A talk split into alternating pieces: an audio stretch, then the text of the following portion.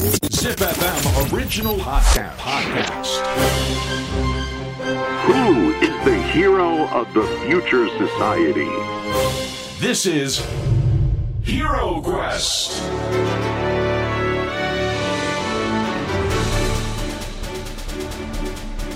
ポッドキャストナビゲーター杉原兄です小林玲奈です ZIPFM オリジナルポッドキャストヒーロークエストこのプログラムは社会の課題を解決し豊かな未来をデザインするヒーローを探す聞く冒険プログラムです。アンリさん今回もよろしくお願いします。よろしくお願いいたします、はい。やもう前回はうん。産婦人科オンラインの重美さんをねはい。お招きして産婦人科のオンライン化のプラットフォームというのを話してきましたけど。非常に感謝ありがたい。もう10万人の人たちがユーザーが使っているというのでもう間違いなく10万人の人たちはこれで救われたというかうん。少し気持ちが楽になったりとか。ですね。あとやっぱこう産婦人科に対して身近に感じれば感じるほどどんどん自分の健康も良くなりますしね。健康オタクですそうね健康大好き。もほうん健康が一番ですから。そう。では改めて今回のヒーロークエストをお迎えしているヒーローはこの方です重見大輔さんです。イエーイ。今回もよろしくお願いいたします。よろしくお願いいたします,、い。や今回さ、その産婦人科オンラインって話ですけども、これどうして重見さんがまずね、うん。医師とか産婦人科医を志したかって知りたくないですか？知りたいです。きっかけが知りたいですね。教えてもらってもいいですか？うん。わかりました。ちょっと本当に個人の恥ずかしい話にはなっちゃいますけど。も、いやいやいやいやいや。まずあの医師を目指した理由ですね。はい。あの結論から言うと、実は小学校ぐらいの時から思ってたらしいんですよ。記憶はそんなに定かじゃなかったんですけども、はい。ただそれを知ったのはあの医学部に入った時に二十歳になってですね小学生の時の自分からタイムカプセルの手紙があの小学校経由で届いたんですね。何超おしゃれ、はい、で汚い字で,、でなんか自分の名前も書いてなくて、うん。なんだこの封筒みたいな、うん。破り捨てようかと思ったんですけど一応開いて見てみたら、はい、あ小5の時の自分でうん、で僕は今楽しく遊んであの楽しく学校行ってますと。はい。けど勉強も頑張ってますと、はい。えー将来お医者さんになるために頑張ってるからと今君は医学部の勉強を頑張ってるよねって書いてあって。あーすごい。嘘でしょ？作り話でしょ？そんないい話ないでしょ？と思うんですけど本当で僕も記憶なかったんでいやはい。こんなこと書いてたのかと思ったんですけど、はい。どうやらそうだったらしいんですね。すごい。あーすごい。ただその時はなんでだろうっていうのはちょっとはっきり分かんなかったんですけど、はい。多分ちょっと憧れ的なものを持っていたと思うんですね、で、えーただ本気で考えるのってやっぱり高校生の時に大学受験をする時ですね、はい。医学部を受けるかどうかみたいな。その時にあの本当にその自分は医者になりたいのかどうかっていうのを、まあ、すごい調べる時間があったんですよ、うん。でその時に新聞の切り抜きとかその医療関係の漫画とかなんか有名な先生の話とかをこう一通り漁って読んでたんですね。うんちょっとここから恥ずかしい話もう一個していいですか、はい。もちろんもちろん。全然一個も恥ずかしい話じゃ全然ない。です恥ずかしくないですよ。はありがとうございます。あの、ブラック・ジャックっていう漫画知っていますか？大好き大好きです、はい。あの、もう大、めっちゃ有名なんですね。あれを、まあ、一通り読んでたんですよ。そしたら、あの、主人公が、まあ、あるストーリーの中で、最後、まあ、人を助けた後に、あの、夜空に光る星を見てですね、はい。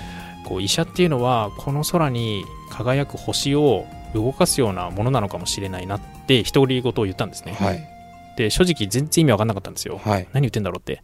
けど、まあ、すごい考えたときに、多分こう、日本人ってこう、星になるとか、こう、星から見守るみたいな感じで、うん死んだ後の、なんかそう、運命みたいなところはいをちょっとこう、紐づけるじゃないですか。はいだから、きっと、あ、多分、本来変えられなかったかもしれない運命を、ちょっとだけずらしてあげることができる仕事っていう意味で使ったのかもしれないなと思って、こんなすげえ仕事他にないじゃんって思って決めたっていうのが、何当時の高校生でした。何このシャレオツな高校す生ごい。えもう恥ずかしいところがむしろかっこいいんですけれども。めっちゃかっこいいよね、はい。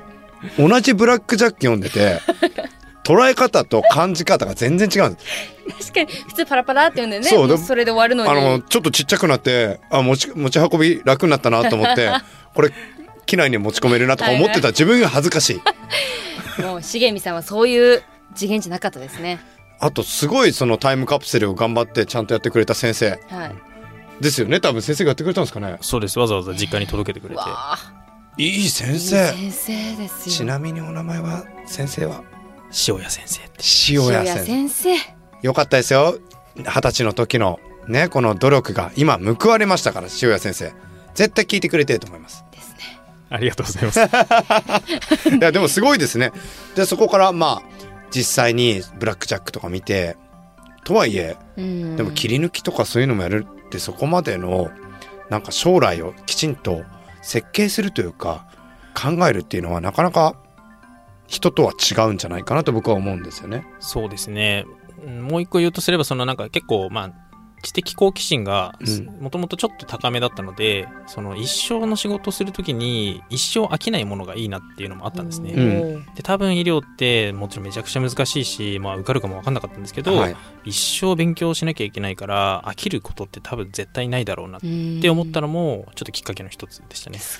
実際その中から専門医として産婦人科医を選ぶわけじゃないですか。そのなんかきっかけとかっていうのはあるんですか？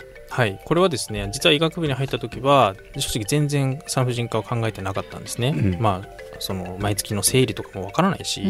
妊娠も自分はできないし、まあ、あくまでも教科書的な知識で試験がちゃんと通ればいいなと思ってたぐらいだったんですけど医学部ってこう6年間あるうち5年生ぐらいでえー病棟実習っていうのがあるんですね、で実際の現場を見るんです。でその時にやっぱりこう回っていて産婦人科の先生たちに着いた時にもう本当にめちゃくちゃ忙しい毎日なんですね。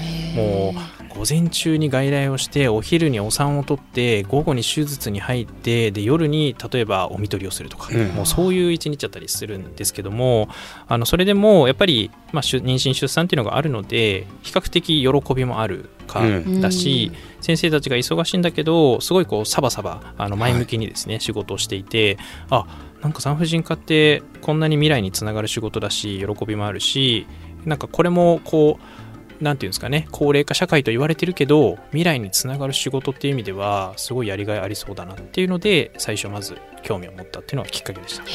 え何この素敵エピソードと、ね。なんか one two three みたいな。シリーズ化。どうしようどこで落とそうかな。落とせないんだよな。でも実際この医療のねうん。最前線に立ちながらですけどもまあその道を歩み続ける一方で、大学院に進学されるわけですよね。そうですね。途中で大学院に、えー進学をしました。はい。これはどういう思いはい、そうですね。ここはですね、あの、確か産、確かというか産婦人科の、まあ、専門医っていう認定があって、それを取ったタイミングだったんですね。で、取って、まあ、一応それなりに、えっ、と、一人前として、はい。まあ、まあまだまだ若いんですけども、で、その時に、やっぱり、えー若い頃よりも、こう、論文とか、うん。あとは、まあ、いわゆるガイドラインと呼ばれるようなものを、より読み込む立場になっていくわけですよ。そうすると、いや、なんか英語の論文とか、難しい研究の話って、日本ではあんまり学ぶ機会がないんですけど、うん。これを自分でわからないのにこう患者さんたちにしっかり伝えるっていうことがそもそも自信がないなって思ったりとか、それから結構やっぱり海外のデータが多いんですねどうしても。なので日本のデータをもっともっと日本で出していかないとなんかいけないんじゃないかなと思ってその研究を読み込んだり、えー研究を自分でできるようにはいまずそこのスキルを身につけたいということで実は公衆衛生の大学院に進むっていうことを考えたっていうのがきっかけです。公衆衛生なんてね今となってはこのコロナとかで結構ちょこちょこ聞く話ですけども、その前からですもんねそうですねコロナの前ですね。はいこれは絶対学びたいみたいななんかきっかけあったんですか？そうですね。あの、まあ、まさに公衆衛生っていうとその本当社会全体を見てよりなるべくより多くの人が健康になるようにうん。考えることとか社会的な課題っていうものをどう解決するかっていう分野なんですけど、えっと、その中の、まあ、一つが研究だったと。うん。でただあ私がもともと比較的大きめの病院で働いてたので、えーすごい難しい治療とかあの難しい手術とかっていうのに、えー基本的には携わってたんですけども、いやこれって多分社会の女性が経験する割合としては、まあ、0.1%ぐらいなんだろうなって思ってたんですよね、はい。で絶対必要な医療なんだけどじゃあ残りの99%って多分もっと別のことで困ったりうん。してるんじゃないかとうん。思ってそれをやっぱり知らないとなんか今以上になれない気がしてっていう気持ちもベースにあったっていう。だからまさにパブリックヘルスですね、はいそうですだから多くの人たちに対して均等というか、まあサービスだったりを展開していくと。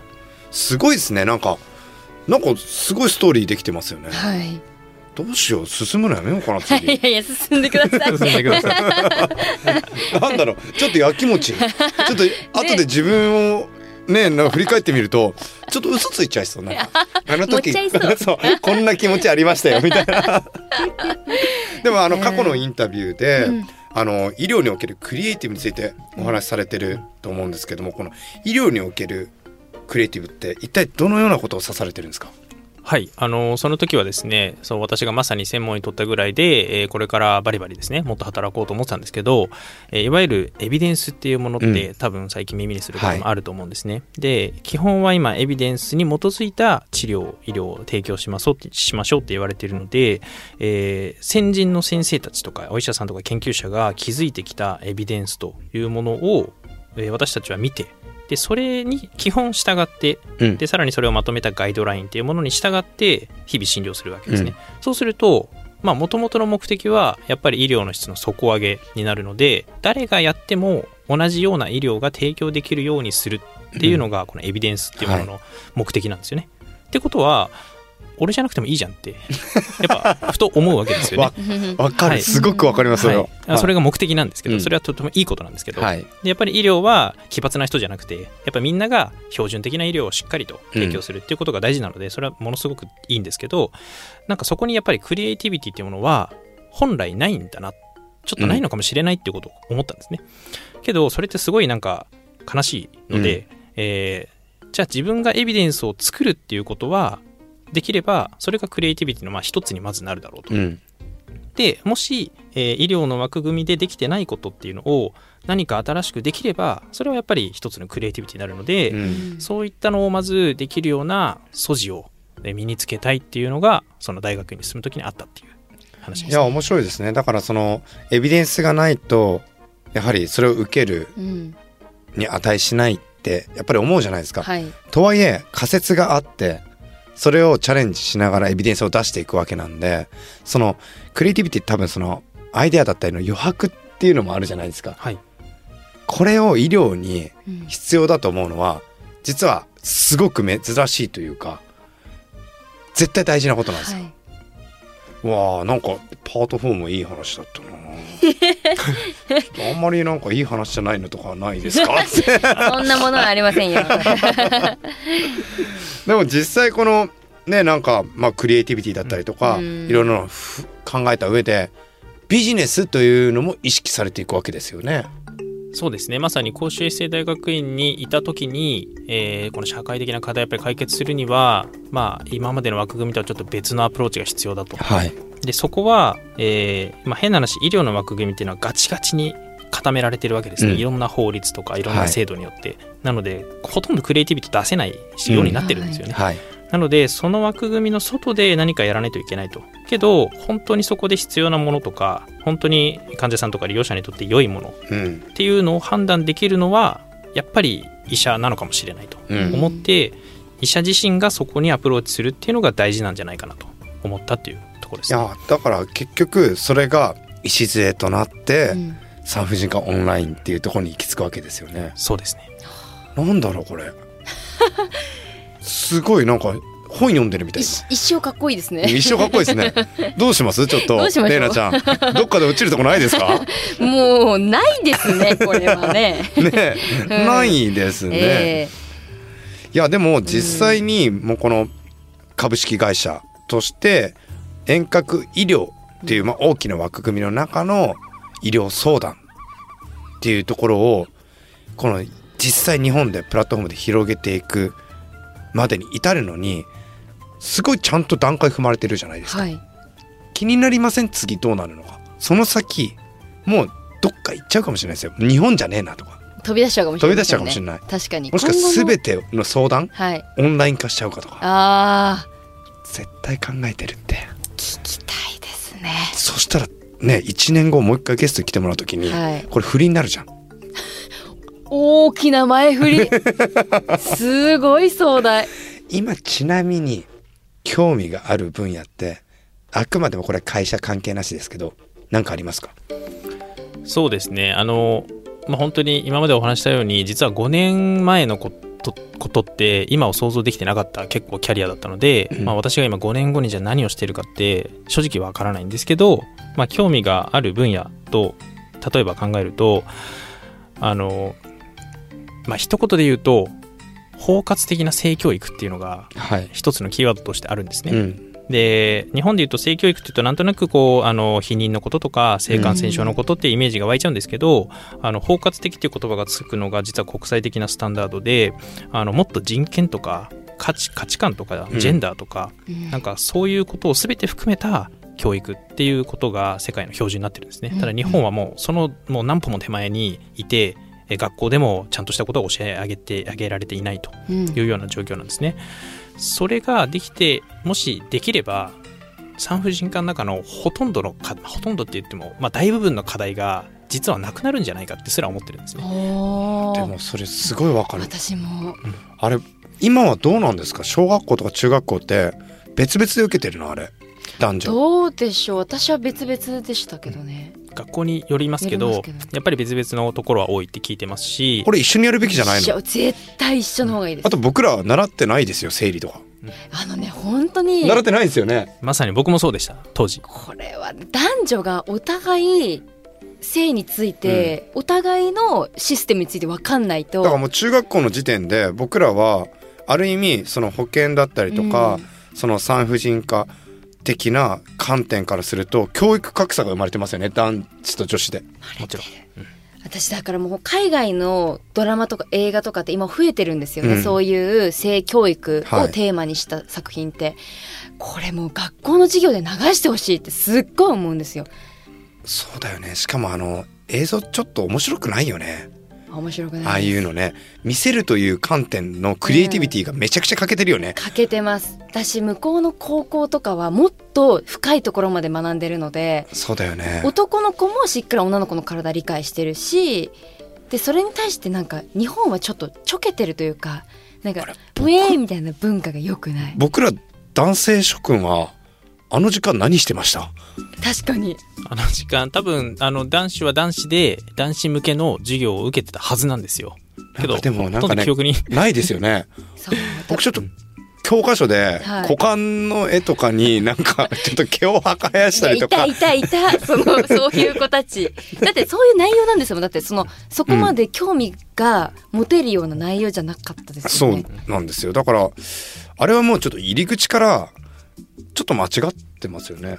そうですね。これはまああの例えば文科省がもう規定あの作ってるやっぱ規定っていうのがはい。義務教育あるので、はい。小学校中学校までは、まあ、正直日本はもう全然ちゃんとしたことを教えられない、今日規定になっちゃってるんでなっすよ。ちゃってるんですね。す。でただ高校になってもやっぱりなかなかこういう視点がなくて、まあ、もちろん先生方がせプロフェッショナルじゃないのでそこはねあの自分たちで全部教えられるかっていうと難しいんですけどけどそこは例えば専門家を呼ぶなりいろんな工夫をして、えー教えなきゃいけないしもう正直小学校中学校でそういう経験をしてる子たちってもう現実には実はたくさんいて、いますよね。産婦人科にはそうやって受診をしに来るのでいやこれ教えないでこのままなんかこの結局不幸になるのってその子たち。なんかブラックボックス化しちゃって臭いものに蓋をするみたいな見ないようにするっていうのはやっぱおかしいですもんね。そうなんですよ。でそこで、まあ、私も今あのオンラインで例えばその高校生向けとか中学生向けに性教育の授業を呼ばれてこうやったりもするんですけどそれをもっと当たり前になってしかもデジタル化してで私が今やってるような例えば困った時には相談ができるしけど日頃からもっと知識も取れるし、えー大人がそういうふうに構えないような社会にもっとなっていけば、まあ、正直産婦人科医の仕事めっちゃ減っちゃうかもしれないけど社会がめちゃくちゃ良くなるだろうと思っていて、そこにどうにかアプローチしていきたいなとめっちゃいい話じゃん。いやもう私今ちょっと鳥肌立ったもんいい話だなと思って。うん、でも本当に性教育私もずっと考えてて、うん。すっごいまっすぐな目で性教育って言われてもなんかびっくりしましたけど そんなに考えてたんだね。私もう学生の頃も、はい。えなんでここだけなんだろう、うん。女性とかそれこそ LGBTQ とかある中で、なんで限定的なここだけなのみたいな。私は結構その海外の映画とかも見ていたんで えーみたいな。これだから友達とかもすごい恥ずかしいことっていうふうに思ってるけど、うん。全然そんなことじゃないしむしろ学ばないとむしろ自分が損する。うん、自分が傷つくから、だからやっぱり情報量をうん、きちんと得てそうそうその教育格差を埋めていくことによって行動に移せるわけじゃないですか。例えばなぜ避妊をしなければいけないのかとか、うんそういうのよく分かってないですしそうですね、どうして女性は生理が来るのかとか、うん、正直まあ重見さんはね産婦人科医だから分かりますけど、この辺にいるまあ、うん。例えば人たちにみんな聞いてもちょっと分かんないですよ。えだからそれこそ生理休暇とか多うん。分わき、甘えなんじゃない？それって思われる人多いと思うんですよね。だから私も例えば生理で体育休みたいですって言ったら、おじさんの先生に「それ休みたいだけでしょ?」って言われたんです。あでも僕らその教育をやっぱり受けるべきですよね。いやまさにそうでもう男女関係ない性別関係なくですよね、うんだからその生きることとか、まあ、まさに喜びとか価値観っていうものに直結してる話じゃないですか、うん本来は。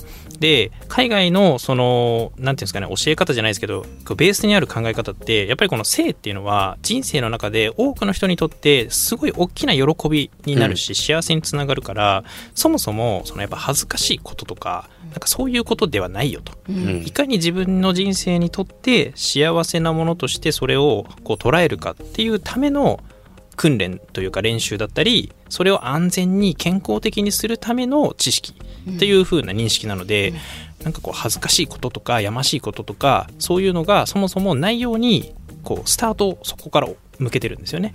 確かにそれが日本にない欠けてるなって思うところですね。これじゃあ重見さんがパラダイムシフトを起こしていく可能性ありますよね。いやーもう。しかもなおさらオンライン化してったらうん。ね、すごいいいですよね。やっぱ受講してる時にあれみんなで聞いてると茶化したりするじゃないですか。あれよくない。オンラインだったらちょっと真剣にうん。いずれね来る未来、うん。僕らなんかは雑誌がたくさんあったんで、そうか。はい、ホットドッグプレスっていうのがもう廃刊になりましたけど。それわからない。あったんですよ。はい。あのいろんなことを教えてくれるね、雑誌が。はい。今コンビニでも何も売ってないんで、はい。やっぱなかなかねその情報の入手っていうのがそうですね。いや難しい。いや本当面白いんですけども、うん。この実際この日本で今高齢化社会っていう社会課題を抱えているじゃないですか。でなんか僕はなんとなく重見さんとお話ししていると感じるのが僕課題を見つけると楽しむタイプなんじゃないかなってちょっと感じてるんですね。実際僕も同じようなタイプで、うん社会課題っていう言い方をするからすごく重く認識をされてなんかもう絶望みたいな感じだけども、全部なんかアップデートされてますよね。そうですよねこれ高齢化社会とかもやっぱりどんどんどんどん変わってきますかねこのオンライン化とかも含めて。